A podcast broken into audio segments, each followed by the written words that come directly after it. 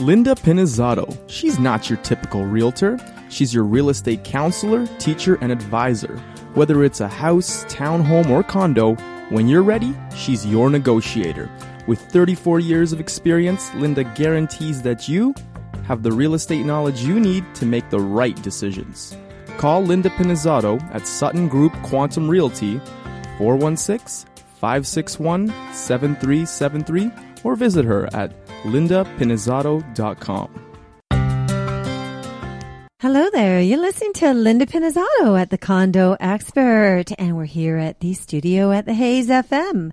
And I've been speaking with Jeff Brewitt, who's a housing and financial consultant, having over 25 years of uh, experience in the entire industry.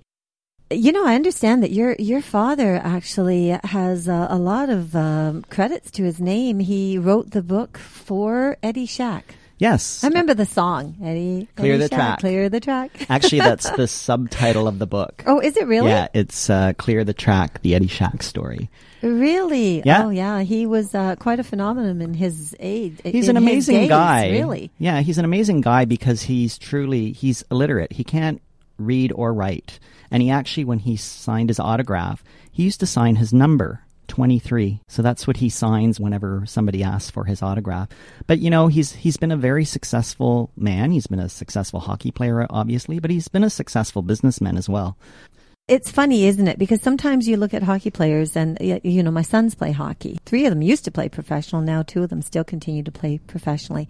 And uh, being involved in that whole circuit many years ago, I actually put a uh, bid together. Did you know that I put a seventy million dollar bid to build the Mississauga Sports Center many years ago? Wow. Yeah, it was. It was. I wasn't. I, of course, I was an agent at the time, but I didn't. I wasn't submitting the uh, expression of interest as a realtor.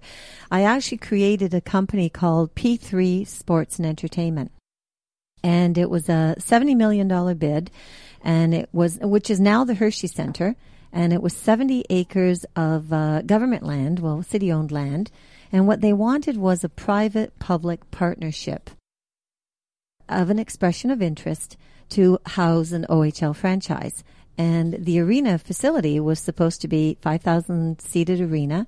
And then there was a, a lot of land to, to move forward and, you know, develop other types of things that could be there, whether it be, you know, food courts or an access to go from uh, where the Hershey Center is across to Iceland on the opposite side of the street and create a, a world renowned venue. And it was quite exciting because I actually got a tremendous group of people involved. A gentleman by the name of Mike McGee, who used to be the chairman of the board for a company called Leisure Management International out of Houston, Texas. And uh, at that time, Wayne Huizenga was a partnership in this company, and Cash America was involved. We ended up having discussions with Orlando Corporation about coming in and building the arena, the whole facility at cost brought in Canadian corporate funding, brought in a legal firm called Keyser Mason Ball. I brought in CIBC. It took me six and a half months to put this whole proposal together. And uh, as far as ownership for the OHL franchise, I had it in writing that Scott Abbott of Trivial Pursuit would be involved in it. And of course, P3 Sports Entertainment would be the company that's going to bring all the beautiful, fantastic venues into the city and uh, run this facility with Leisure Management, who would be the management company. So uh, it was a dream come true. I mean, we had every piece, like of the puzzle, arranged. And if anybody wants to get the information on it, I can actually. It's a huge presentation, but it's under uh, P3 Sports. P for Pinizzotto, the number three sports with an S dot ca or dot com, and uh, you can get some information on it. But you know what was really fascinating about it, Jeff? Because you're in the financial world, that's why I'm talking about this. Next question: Where did all the money come to build this facility, which was a thirty million dollar facility? Do you know where it came from? The financial template for this proposal for the city of Mississauga was a debt-free facility, ah. win-win situation. Guess what? I created, and that's why Canadian corporate funding were involved.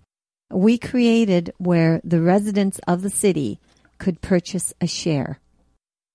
And throughout the entire facility, there would be a star. Say, you know how you have like sections one, two, three, and so on. No, it would be sections A, B, C, and the last name, your name is Brewitt. So the B section, you'd have a star embedded with your name as a shareholder in the facility.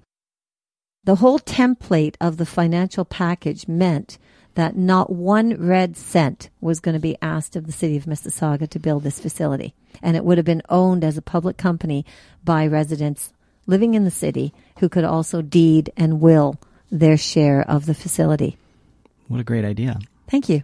Thank you. Yes, no, but it it, was sort my of goes along. brainchild. It sort of goes along the lines of you know Hazel McCallion and how she's sort of you know built City Hall and things you know as being debt free and you know I know that hasn't been the case in the last one or two years, but anyway. Well, you know, it's interesting because like the, the whole concept of that would have worked. It was amazing. And unfortunately, what had happened was, is that there was only three groups that got shortlisted. Uh, Brampton moved forward and they built their facility at the time. Scott ended up owning the Brampton battalions. Mississauga uh, kind of got left behind on that entire thing. Our proposal didn't uh, get through on the shortlisting, which was insane because we were the only ones, and it was uh, Macklin Hancock of who was the other gentleman that was involved because it was a dual thing between myself, Linda Pinizzotto, and project planning. And we had every piece of the puzzle. Yet it didn't get passed, and then guess what happened? Do you know how it got paid for? City of Mississauga decided they're going to spend $30 million and go build it themselves and turn it into a parks and recreation facility. Hmm. Talk about disappointing. Yeah, I Yeah. suppose. Wish I had known you back then at that time. That would have been great because with all of your connections, Well, because time wise, that's when it would have been. Yeah, and you think of how the city has exploded since that time. I mean, I was here when the Mississauga derailment happened in 1979. And to look at the city now, I mean, you wouldn't even recognize it. I've had people, uh, we have family friends that live in Utah and they lived here in the 70s and um, they moved away in 1975 and they came back and they saw Mississauga and they looked at it and said, "We don't even know this place. It's just it's it's not even the same place." Oh, I know. We're like, what, at 800? I think we're in around somewhere, you Yeah. know, 750, 800,000 people now. Yeah, But- and we're a suburb. Uh, well, exactly. I know, you know, and, uh, but the really cool thing is, is that, uh, you know, I mean, we're so close to Toronto that if you live in the south end of the city, you can get on the go and you're downtown Toronto in 17 minutes. Yeah, and I think what they've done really well in the city of Mississauga is they've got a good mix of business and residential. So you see all the places along the 401, the airport, you know, all the businesses. And, and, you know, that Square One area, you know, at one time it was just a shopping center. And now look, building the Marilyn Monroe Towers is the number one architectural building in the world longest time. I would have liked to own that gas station. I should have bought it back in 79 when I came to the city. Yeah. Actually 76 when I It was came a to gas the city. station.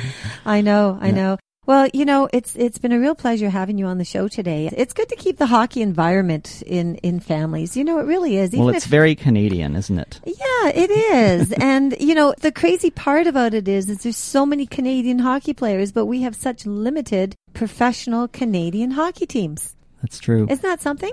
Sometime. Well, there you go. That would be ideal. I love to talk hockey too. So you have a lovely season. You as well, and your listeners out there. Thank you. So you've been listening to Linda Pinizzotto here at the Condo Expert, and I've been speaking with Jeff Brewitt. If you'd like to give uh, Jeff an email, he's at jeff dot b r e w i t t at gmail dot com.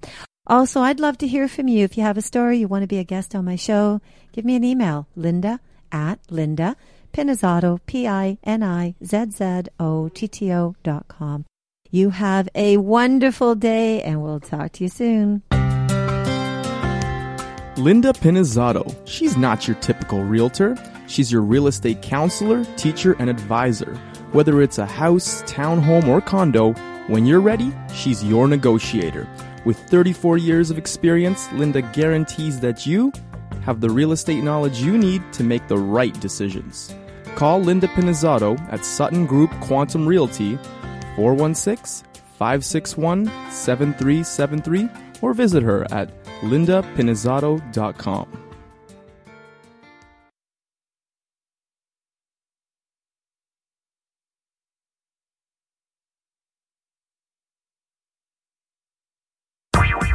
Oh, my computer crashed. Oh no, I've got a virus. Ah, no way, no internet connection. Do you need help? Call IT Mayday 647 977 7113. ITMayday.com. Hello there. You're listening to Linda Pinizzotto at the Condo Expert, and we're here at the studio at the Hayes FM. And I've been speaking with Jeff Brewitt, who's a housing and financial consultant, having over 25 years of uh, experience in the industry.